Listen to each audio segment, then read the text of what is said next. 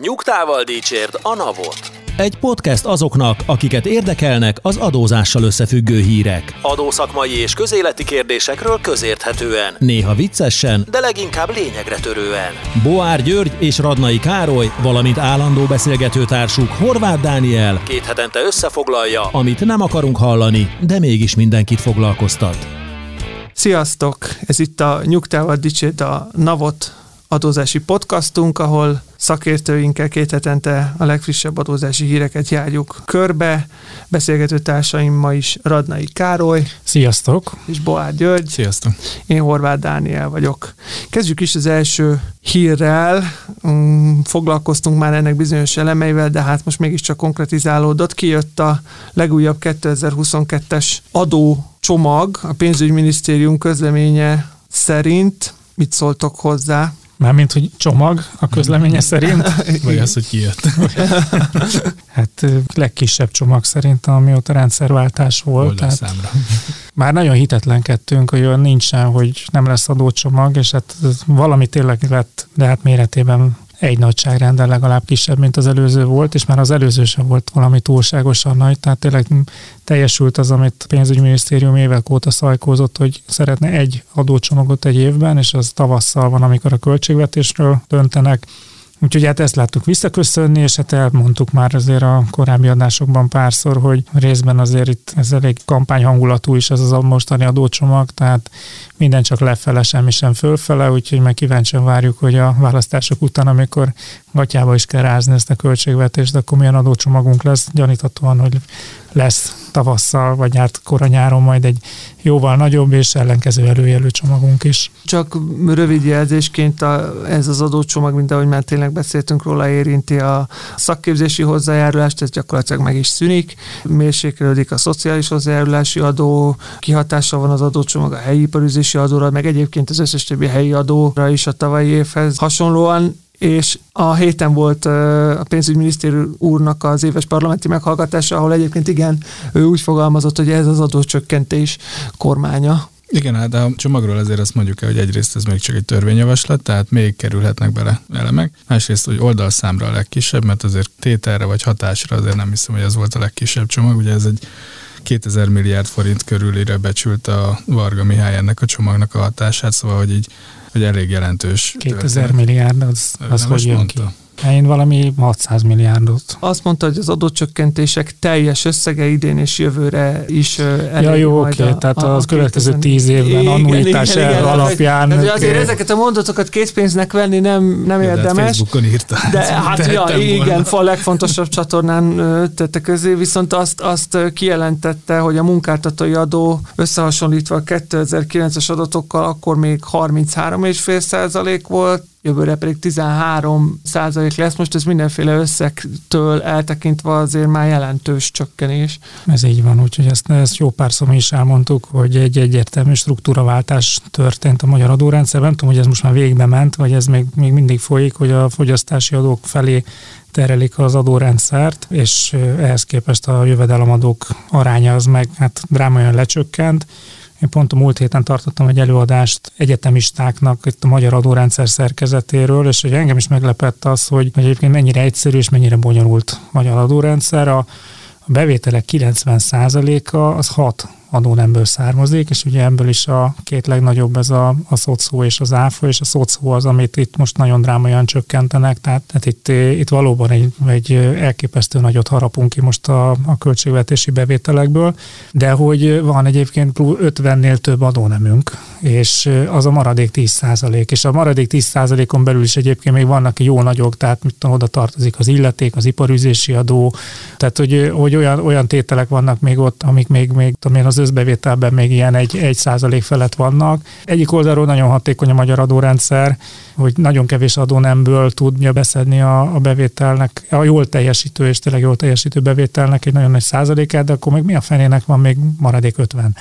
Tehát, hogy, és ebből a szempontból nagyon örültünk az, a szakképzési hozzájárulás megszüntetésének, mert tényleg ez is egy olyan adó nem volt, aminek így külön nem volt sok értelme. Igen, többször éri az a, a kritika a magyar adórendszer, szóval, hogy, hogy, hogy túlságosan szertágazó, és hogy kevesebb adónemmel is lehetne operálni. Hát most egyet megszüntettek gyakorlatilag a szakképzési hozzájárulást, meg látjuk, hogy egyébként ezek az adóváltozások, amik elvileg a, meg hát a gyakorlatban is a munkáltatói terheket jelentősen csökkentik, ezek mennyiben segítik elő a munkahelyek megőrzését, mert ugye mindig ez a mögöttes hangoztatott logika, illetve hogy, illetve hogy esetleg milyen negatív externáliákkal járnak. Gondolok itt például arra, hogy a helyi iparüzési adó jövő évre vonatkozóan is maximum 1% lesz, és egyébként se nagyon lehet se új helyi adókat bevezetni, se már meglévő adóelőnyöket szűkíteni nem tudom, mérlegre lehet-e azt egyáltalán tenni, hogy amennyit segítünk a munkáltatóknak, arányosan annyit veszünk el az önkormányzatoktól, illetve hogy azokat hol tudjuk bepótolni,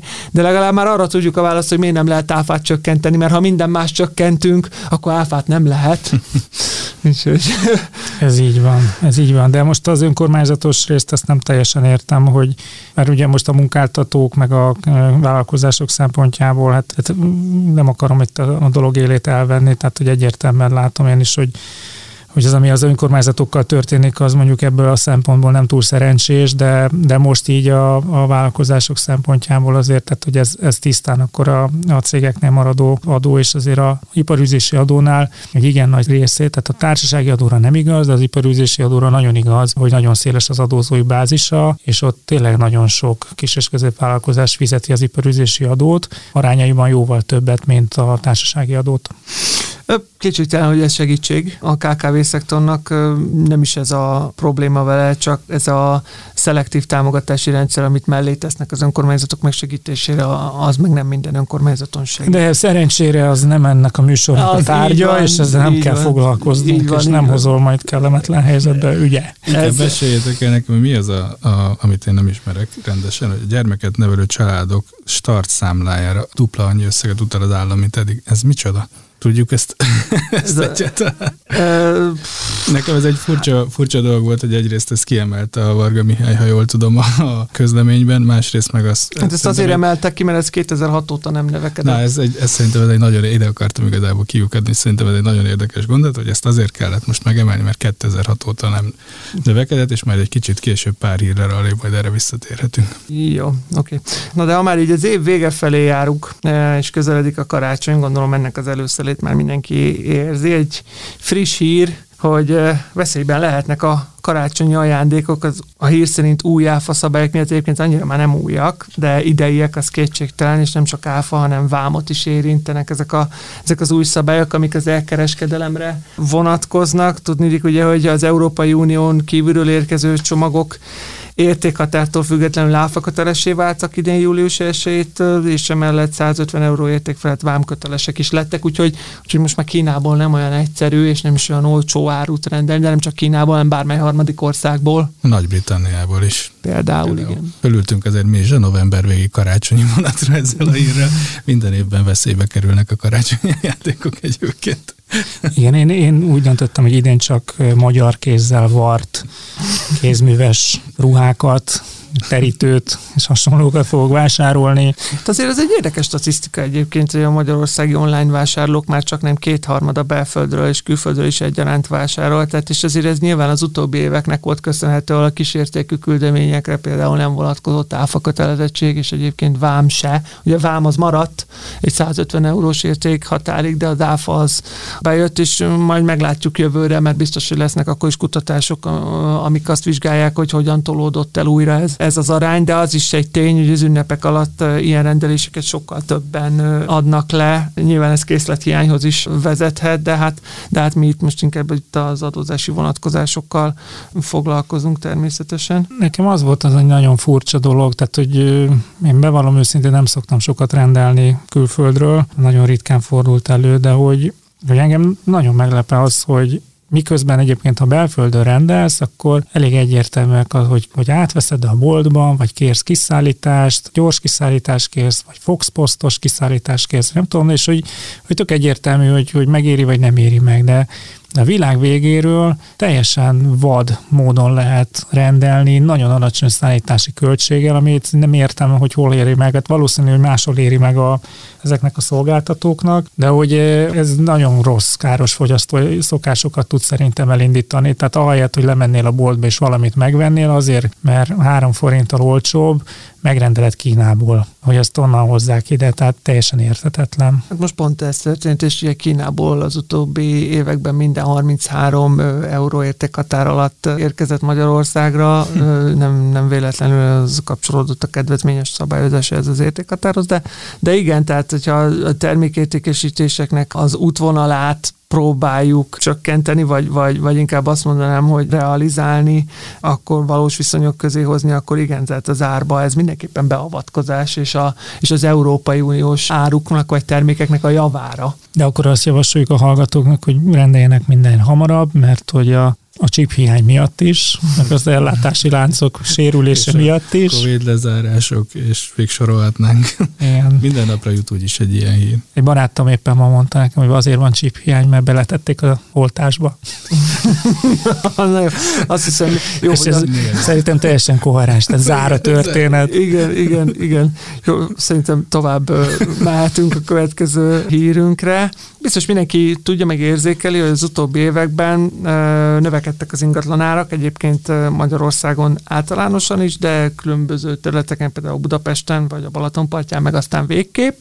És hát emiatt nőtt is a fizetendő vagyonszerzési illetékeknek az összege, de egy friss tanulmány azt kutatta, hogy vajon mennyire, mennyire frissek, meg mennyire aktuálisak ezek a jelenleg hatályos illetékszabályok. És akkor itt kötöm azt az első hírrel a dolgot. Ugye van egy 15 milliós illetékmentesség az új lakásvásárlás régen, az a Igen. Csok, csokosra, jól mondom?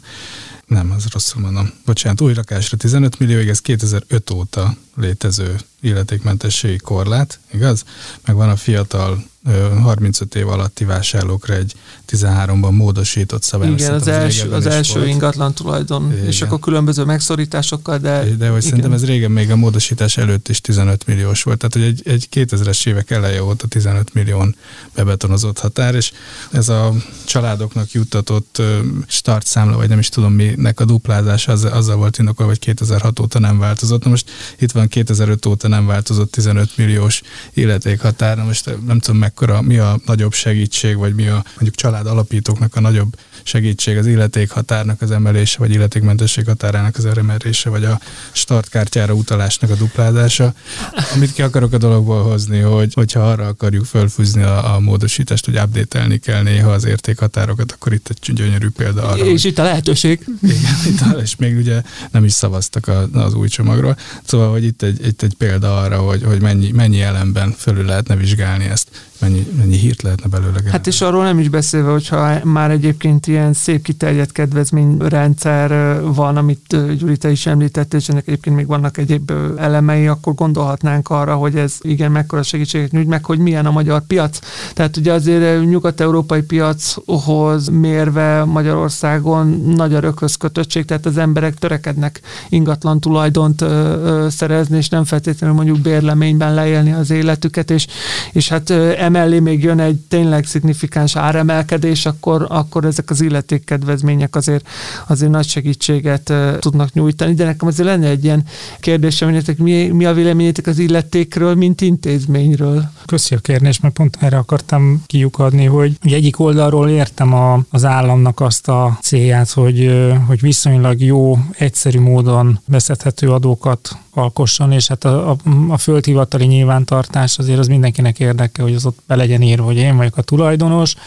Emiatt aztán nagyon könnyű ezt az illetéket kivetni, illetve hogyha nem fizeti be, akkor oda rá lehet rakni széljegyre, hogy akkor ezzel tartozik, tehát hogyha értékesítésre kerül sor, akkor először ezt be kell fizetni. Tehát ez egy nagyon jól behajtató adó, nem? És ebből a szempontból értem, hogy de hogy visszakanyarodok oda, amit az elején mondtam, hogy hát most, amivel mondjuk itt a, a szocóval gálánsan csökkentettek, az bőven meghaladja azt az összeget, ami a, az egész, a teljes illetékbevétel a magyar államnak. Tehát, hogy ez most már nem egy, lehet, hogy régen egy fontosabb, most már az egy eléggé jelentéktelenné vált adó, nem? Hát a jelentéktelenné, tehát hogyha mondjuk egy ilyen 150 milliárd forintos tétel jelentéktelenek nevezhetünk, de hogy, hogy mondjuk a 15 ezer milliárd adóbevételhez képest most nagyságrendileg nézve, hogy, hogy azért annyira nem oszt, nem szoroz, viszont nagyon sok fejfájást tud okozni mind a lakosságnak, mind, mind befektetőknek, cégeknek, mi, mint adótanácsadók, ugye ez rengeteg praktikát láttunk már, amikor egyszerűen rossz üzleti döntéseket hoznak azért annak érdekében, hogy az adót optimalizálják. Nem feltétlenül most azt mondom, hogy, hogy ezt meg kell szüntetni, de hogy önmagában, mint egy ilyen fejős tehére tekinteni már nem lehet erre, erre az intézményre. És ugye az értékhatároknál meg ez nem csak itt, hanem nagyon sok más adónemnél tipikus, hogy beletesznek egy az adott pillanatban logikusnak tűnő összeget, mit tudom én, a kata értékhatár 3 millió volt, aztán legyen 16 millió, aztán 12 millió az EVA, nem tudom, és ugye ezek az inflációval azért avulnak, és akkor utána ilyen feszítést okoz, és pár évvel ezelőtt szerintem az egy nagyon jó ötlet volt, amikor a tőkejövedelmek után fizetendő szocon a felső határt, ami azt hiszem 750 ezer forint volt régen, azt a minimálbér 24-szeresérnek a szocó mértékéhez kötötték, és akkor ez egy, ez egy mozgó történet lett, tehát ahogy változik a szocó lefele, meg ahogy nő a minimálbér fölfele, akkor ez a, ez a mérték tud mozogni, és szerintem ez egy sokkal jobb dolog, hogyha ha valamilyen határt, értékhatárt tesznek, hogy azt valami más objektív mérőszámhoz kötik, ami akkor nem tud feltétlenül elavulni. Most nem tudok kötletelni, tehát nem tudom az ingatlannál, hogy mihez kellene kötni, de az, az nyilvánvaló, hogy, hogy egy 15 milliós ingatlan 2005-ben, az 2022-ben az egy, nem tudom, legalább 50 millió forintos ingatlannak jelent, tehát hogy nem ugyanott tart, tehát biztos, hogy lehetne olyan mérőszámokat kidolgozni, amivel akkor a statisztikailag lehetne évről évre növelni. De van egyébként egy másik rész ennek a, ugye a cégek, ez ugye a magánszemélyekre is vonatkozik egy illetékhatár, hogy egy 15 millióig, hogyha mentességet kér, akkor kaphat illetve van ez a, hogy egy, egy alacsonyabbat fizet, azt hiszem az is pont 15 millió forint. Igen és felette, tehát addig 2 százalék, és felette 4 százalék. Hát én emlékszem, hogy az első lakásomat vettem régen, az, az bőven 15 milliónál kevesebbet ért akkor, hát azt, azt a lakást most már nem tudnám megvenni. Hát pont ez az. Annyiért, és ugyanakkor pedig van a vállalkozásokra vonatkozólag is egy értékhatár 1 milliárd forint, ahol meg 1 milliárdig 4 százalék, és utána meg 2. És, és 200-nál van a 200 milliónál. És 200 milliónál meg a, a, az abszolút alap. És ugye tehát ami a, mondjuk a, az egyik oldalról, ha most leszek demagóg, ugye a, ennek ágyaztunk meg. az emberek zsebéből kiveszik a pénzt, és utána pedig a gazdag multik zsebébe tömködik vissza. De hát ugye, hogy egyik se korrekt, tehát hogy ott is az az egy milliárdos értékhatár 2009-ben lett bevezetve, ami egyébként tök jó abból a szempontból, amikor bevezették, hogy ez valóban nem normális, hogy egy giga nagy beruházás után is 4% legyen az illeték, sőt, hát 10% volt az illeték, tehát hogy, hogy régen ilyen őrült összeg volt. Tök jó, hogy akkor így ebbe tesznek egy féket, csak hát az, ami akkor egy milliárd volt, az, az most már nem, nem annyi azért még felhívnám arra a figyelmet, az a, az első lakás vásárlóknak egyébként részletfizetés is jár, 12 havi részletfizetés, de ezt kérni kell. És ezért az illetéktörvényre ez jellemző egyébként, hogy ezeket a kedvezményeket, ezeket úgy teszi elérhetővé, hogy bár a adóhatóság megkapja a B400-as adatlapokat, és egyébként megtehetné nyugodtan azt, hogy akkor 12 havi részlettel indít, és maximum szól a, a, az illeték kötelezett, hogy, hogy én ezt be tudom egybe fizetni.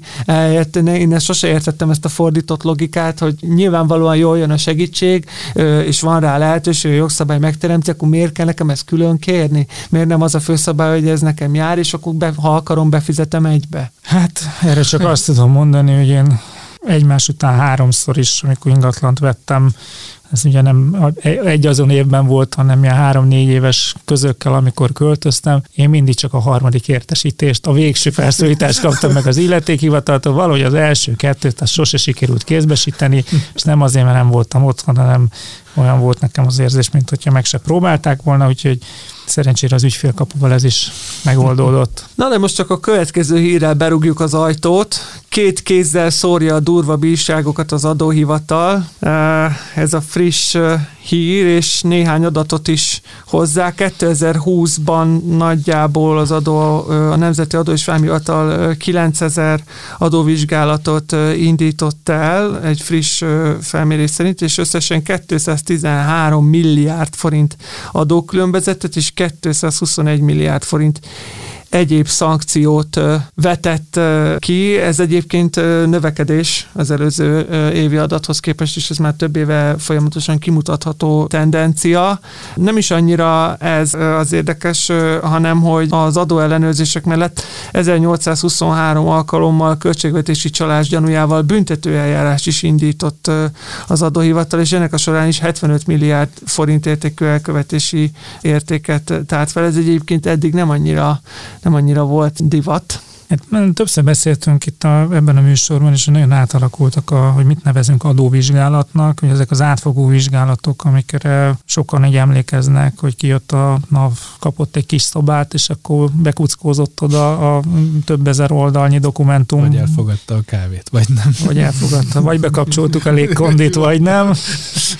Ugye ezek már megszűntek, tehát ilyenek már nincsenek, és ilyen célzott vizsgálatok vannak, sokkal inkább a adatokra összpontosítva, amiket most már azonnal módon kap az adó, adóhatóság. Úgyhogy valahol megnövekedett az adóvizsgálatok száma, de ezek igazából áttérben folyóadó vizsgálatok az adózók erről vagy tudnak, vagy nem tudnak, nem is szerintem nem is minden esetben tudnak, hogy vizsgálják őket, mert nem olyan formális vizsgálat, és az, hogy tudott növekedni az adó különbözet meg a szankció, az meg valószínűleg egyértelműen az áfacsalások tehát ha valahol sokat lehet behajtani, az az áfa, mert ott, van a, ott vannak a nagy különbségek. Hát igen, és a büntetőeljárások túlnyomó része is egyébként ezt az adónemet érinti, a költségvetési csalás gyanúja esetén a nyomozóhatósági feladatokat egyébként elláthat az adóhatóság, és ez azért egy érdekes kérdés, mert ez párhuzamosan is futhat egyébként magával az adó ellenőrzéssel, és többleteszközöket tud felhasználni nyomozóhatóságként az adóhivatal, mint amire mondjuk egy, egy egy adóellenőrzés során szert tehet. Mire gondolok itt leplezett információgyűjtésre, lehallgatás, titkos megfigyelés vagy fedett nyomozó használata. Nem azt mondom, hogy ez tömegesen fordul elő az adóhatóság életében.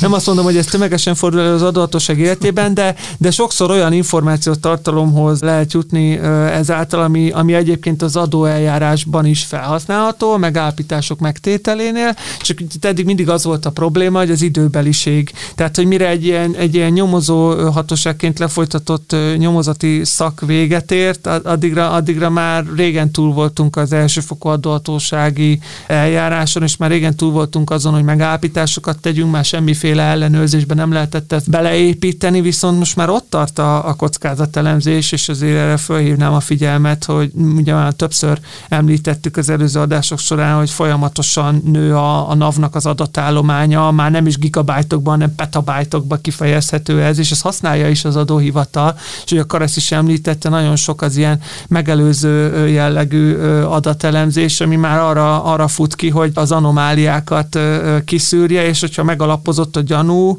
akkor minél hamarabb el tudjon indítani akár az adóeljárással párhuzamosan egy büntető eljárást is, és könnyen elképzelhető, hogy a kettő együtt fogja összehozni azt a megállapítást, ami aztán végül megállja a helyét itt is. Ez tud párhuzamosan folyni? Tehát hogy igen, igen, tud párhuzamosan folyni. Egy büntetőjelzést tesz a revízió, és a NAV-nak van bűnügyi intézményrendszere is, és ugye nem ugyanaz a revizor fogja folytatni az adóellenőrzést, mint aki a, a büntetőeljárásba közreműködik, de tartják a kapcsolatot, és aztán egyébként azokat a, az információkat felhasználhatja az adóhatóság akár az adóeljárás során is, amik a büntetőeljárási szakban kerültek feltárásra. Azt gondolom valahol teljesen értető, hogyha egy, van egy jó kockázatelemzési eljárásunk, ahol eleve kiválasztjuk azokat, akiknél sanszos az, hogy akár bűncselekmény elkövetéséről van szó, és, és így indul el az ellenőrzés, akkor szükség van a bűnüldözési eszközökre is, hiszen ha valaki nem elrontotta az x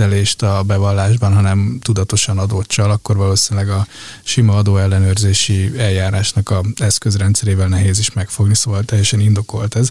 Amire én kíváncsi lennék egyébként ezzel a hírrel kapcsolatban, hogyha 9-10 ezer adóvizsgálatból ugye 1823 alkalommal indított büntetőeljárást a NAV. Én arra lennék kíváncsi, hogy a hány, hány zárult megállapítása. Hát mert, hogy, erre mert, nem tér, pont erre nem tér ki a hír, hogy, igen.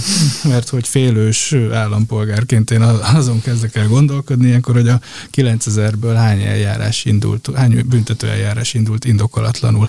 Nyilván... Tehát, bocsánat, az 1823-ból mennyi indult indokolatlanul, és mennyi indult esetleg, ha most rossz indulata akarok lenni, azért, hogy az elévülési időt megakasszuk, vagy hát meghosszabbítsuk ezt a, a rendelkezésre álló játékidőt. Ezt elengedtem a fülem mellett. az kétségtelen, hát, hogy a... Már nem a sötét oldalon állsz. A, a, a, a NAV is csak egy a nyomozóhatóságok közül, és a NAV is tud hibázni, meg a NAV is elképzelhető, hogy bármilyen intézkedés lefolytat, nem tudja végül teljes körűen feltenni a tényállást, és arra fut ki az eljárás, hogy nem lehet mondjuk se adóba megállapítani, se mondjuk büntetőjogi konzekvenciákat levonni, és akkor mondhatjuk azt, hogy mennyi időt meg erőt rabolt el ez az, az adózótól, de azért szerintem egy olyan mértékű adatállományt, meg egy olyan felhalmozott tudást, ami a NAV-nál rendelkezésre áll, azt kár lenne nem a lehető leghatékonyabban ja. ennek a küzdelemnek a szolgálatába állítani. Direkt azért kezdtem így, hogy, hogy én értem, hogy a, a célokhoz kellenek ezek az eszközök. Én azt nem látom ebben, hogy, és ezt lehet, hogy belülről lehet látni, vagy hogyha ha most fellapoznánk az eljárási szabályokat, lehet, hogy megtalálnánk, hogy hol van ennek, ennek a szűrője. Tehát, hogy hol van az, amikor a NAV ellenőr azért indít el, mert hogy időprésbe került, és, és egyszerűbb így, meg, meg mégiscsak jó lenne, ha valaki más is beszállna ebbe a játékba, vagy azért indítanak, mert tényleg olyasmi, a, olyasmi a, a, az ügy, ami ez, szükség van. Azt feltételezem, hogy az utóbbi, ami a rendszer szintű, csak... Ez utóbbi, tehát ez azért ez nem úgy történik jellemzően, hogy, hogy akkor oda telefonál a bűnügyi igazgatóságra a revizor, és akkor holnap megindul a, az adott eljárás. Lacikám, az... csukjuk már le egy igen, hétre, tehát, jó? Mert még az, itt a papírokkal nem végeztem. Az, az, az, az, az, végig, végig megy a területi igazgatóságon is a, a bűnügyi jelzés, amit megalapozottnak mm-hmm. kell, okay, tehát, kell megfogalmazni. Ilyen... Tehát, hogy ettől azért nem kell tartani. Amire irányult a, a gondolat, az, az az, hogy igen, valóban vannak előnyei annak, hogy ha egy büntetőeljárást is lefolytatnak, és mondjuk egy költségvetési csalást megállapítanak, mert az kitolhatja az adóeljárásban is a megállapíthatóságnak az elévülési idejét, de azért szerintem ez mm-hmm. nem, ez a, nem ez az elsődleges motiváció. Minden esetre az biztos, hogy, hogy ebbe az irányba elmozdult az adóhatóság az utóbbi években, hogy minél többször próbál nyomozóhatóságként is fellépni, és ebben, ebben ez a tanulmány valóban. És úgy tűnik eredményes is. És úgy tűnik eredményesen, igen. De hát nézzünk akkor egy, egy olyan esetet, amikor ugye az előző hírhez csatlakozva, amikor nem volt igaza az adóhatóságnak, mint végül kiderült, ugye az Európai Bíróság ítéletet hozott egy, egy magyar ügyben, és hát áttörésként apostrofálják, de hát nem tudom, nem tudom, mit, mit szóltak hozzá. Röviden az ügy arról szól, hogy sportreklám lehetőségével élt egy cég, ehhez kapcsolódóan fogadott be számlákat, és az adóhatóság azt állapította meg, hogy ez az ügylet kizárólag azért született, hogy költséget generáljon ennek a vállalkozásnak, tehát gyakorlatilag nem rendeltetésszerű joggyakorlást vélt felfedezni a költség mögött, és ezért meg is tagadta annak a, a levonási jognak a gyakorlását, ami ehhez kapcsolódik. Hát az EUB magához... Az mi az az EUB? Az Európai a Bíróság az e- gyakorlatához, gyakorlatához híven megint az adósemlegesség elvét követte, és kihangsúlyozta, hogy az adólevonási jog az általános forgalmi adórendszerének a, az alapelve, és azt csak kifejezetten indokolt esetben lehet megvonni. Ez az eset pedig nem olyan, tekintettel arra, hogy a gazdasági esemény az megtörtént, a reklám, sportreklám az tényleg megjelent, ez, ez bizonyított, ez költséget képezett az adózó oldalán, és szolgálta még ha áttételesen is, de a bevételszerző tevékenységét. Szerintem az adóhatóságot az zavarta, hogy ez egy autóverseny volt, és olyan gyorsan mentek, nem bírták leolvasni a érdekést. Jött ott hunyorgott, de tévébe se közvetítették, és sem értem. Hát most miért? Forma egyet néztek, tehát hogy Forma is vannak ilyen miniatűr reklámok, tehát hogy most attól, hogy egy, egy reklám kicsi, nyilvánvalóan nem akarom itt a tehát értem az adóhatóság hozzáállását, hogy egy neve nincs vidéki futamon. Megtámogattak egy csapatot olyan összeggel, ami valószínűleg soha az életben nem fogja kitermelni magát, és akkor ennek a alátámasztását egy két oldali matricával próbálták, de hogy, hogy hírből az derül hogy önmagában ez nem jó stratégia, tehát azt mondjuk, hogy itt a pusztában nem néz senki autóversenyt, és a két oldali matrica, mert hogy nem csak az lehet a reklámérték, hogy azt a matricát oda föltette, hanem lehet csomó minden más, tehát hogy, hogy ezt nem elég ilyen teljesen egyszerű, leegyszerűsített módon vizsgálni, de ha jól olvasom, akkor azért az Európai Bíróság se tudott mit kezdeni az ügyel, tehát így olyan salomoni módon úgy visszadobta ezt a dolgot, hogy hát, hogy na hát ez, ez önmagában nem elég, de hát hát tessék kivizsgálni az ügy minden részletét, és akkor azt, azt szerint hozni egy döntést. De ez általában így szokott egyébként történni, hogy ahogy azt mondja az Európai Bíróság, a Nemzeti Bíróság, meg a Nemzeti Hatóság van abba a helyzetben, hogy a saját eljárásaiban kimunkálja a teljes körűen feltárt tényállás, de azért az is egy, egy érdekes felvetés, sőt, az most már nem is felvetés, hanem ítéletbe foglalt, hogy az adólevonási jog akkor sem sérülhet, ha végül a tervezett gazdasági tevékenység, amihez a költséget fel halmoztuk, nem valósul meg, vagy ha az akarattól független körülmények miatt mégsem használták fel az adóköteles tevékenységhez. Tehát ez tipikusan a beruházási szakot jelenti, amikor tervezek valamilyen gazdasági tevékenységet, ez nyilván az esetek többségében eleinte költséggel jár, és aztán végül nem tudom rentábilissá tenni. Az nyilvánvaló. Tehát, attól... hogy azt gondoltam, hogy ez, ez egy, erre a futamra ki fog jönni tízezer ember, és végül csak tizen voltak, az már nem az én hibám. Így van, pontosan de hogyha tudom, hogy ezen max. 10 lesznek, és ennek ellenére egy milliárd forinttal támogatom a csapatot, akkor meg már a, az indulás csak azt kell bizonyítani, hogy itt nem is lehetett olyan várakozás, hogy erre kijönnek tízezren. Úgyhogy a kedves hallgatókat is kérjük, hogy ezt szerint reklámozzanak.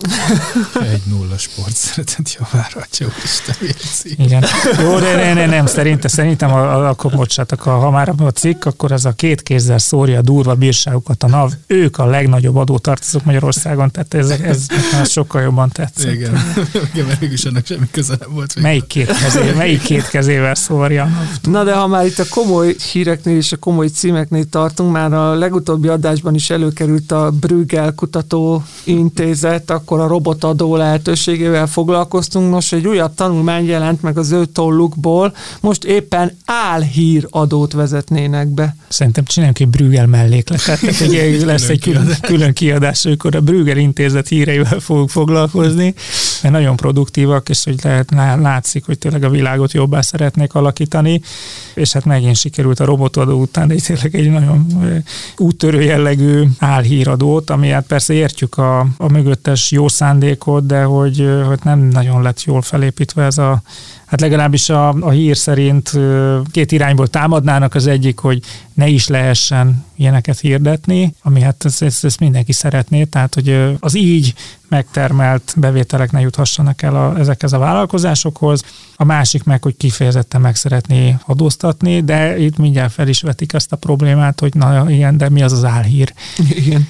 És lehet ezt definiálni. Igen, tehát hogy, hogy én is a rossz gyerekeket szeretném, ha megadóztatnánk, csak akkor utána ki a rossz gyerek. Tehát ezek ilyen, ilyen klasszikus olyan esetek, amit, amit egy adórendszerben nem lehet. Tehát egy adórendszernek teljesen egyértelműnek kell lennie, semlegesnek kell lennie, és nem lehet ilyen, ilyen szubjektív elemeket belevinni, mert akkor onnantól kezdve a, a jogbiztonság sérül. És akkor egyébként még hozzáteszem, hogy, hogy mindeközben az egész OECD-s, BEPS-es, globális minimumadó, digitális cégek adóztatása pontosan innen, innen táplálkozik, hogy ezt azért mindenki érzi, hogy itt felnőttek olyan cégek a semmiből, amik átvettek komplett iparágakat, és egyedül képesek olyan dolgokról dönteni, amiről korábban a médiák nem tudtak, és olyan véleményeknek tudnak teret adni, nem szándékosan, de mégis az algoritmusok révén, amik nem szerencsések, de, de hát ezeket annyiszor elmondtuk, hogy ezeket nem adórendszerrel kell. Főleg nem egy globális módon nem lehet erre adórendszert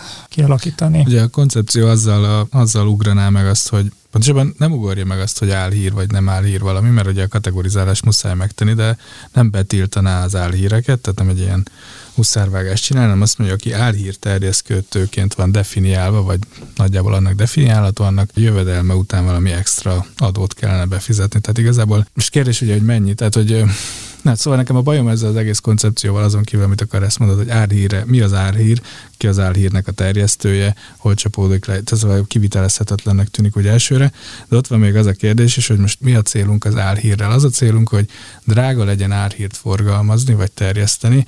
Oké, eddig mondjuk egy forintnyi álhír befektetéssel termeltem százat, és nagyon sokat kerestem rajta, és most egy forintnyi árhír befektetéssel 50-et fogok keresni, mert 50-et be kell fizetni adónak, még mindig nem tűnik egy rossz biznisznek, tehát hogy miért is hagyjam abba, legfeljebb két forintnyi álhírt fogok nyomni azért, hogy száz bevételem legyen. Szóval hogy én nem is érzem igazából a negatív externáliát megvágó hatását ennek az adónak, egyszerűen csak lesz egy adminisztrációs teher mellé.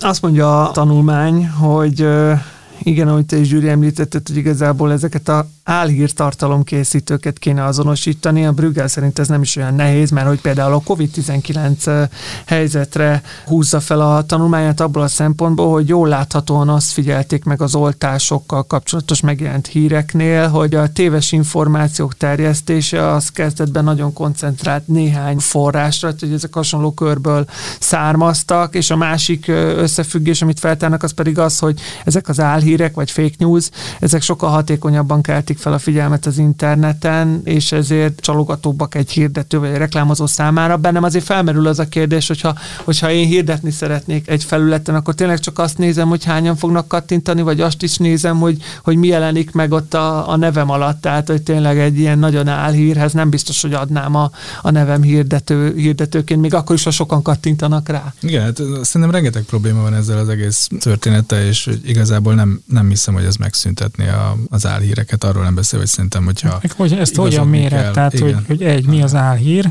akkor az az ügyfél, aki mondjuk a Facebookon ezt terjesztette, az mennyit fizetett a Facebooknak, na jó, de hogy az mind álhír volt, vagy az nem mind álhír volt, melyik álhírből mennyi bevétel volt, hogy ezt, ezeket ellenőrizni, transzparensen nem lehet. Ez egy javaslatot egyébként erre a tanulmány, a hivatásos álhírtartalom készítők azonosítását független szakértői testületekre, könyvvizsgálókra és ellenőrökre kellene bízni. Aha. Jó, oké. Okay. Meglátjuk, mikor, egyrészt mikor lesz szakhatósági engedélyköteles tevékenység az álhírterjesztés, azt én már nagyon várom, és hogy hányan fognak ilyen engedélyt kérni, azt is. De hát ami, ameddig ez nem történik meg, addig maradnak a kétségek, és további jó munkát kívánunk a Bruegel Kutatóintézetnek ehhez a tevékenységéhez és a tanulmányok készítéséhez. A mai műsorunkba ezek a hírek fértek. Reméljük, hogy élveztétek az adást tartsatok velünk legközelebb is, és addig is vigyázzatok magatokra. Addig is álhírekben gazdag kellemes hétvégét kívánunk. Köszönjük, sziasztok! Sziasztok! Sziasztok! A Nyugtával Dícsért a Napot podcast adását hallottad. Az elhangzott kijelentések és vélemények a műsorvezetők és vendégeik magánvéleményét tükrözik. A műsornak nem célja az adótanácsadás, és nem is minősül annak.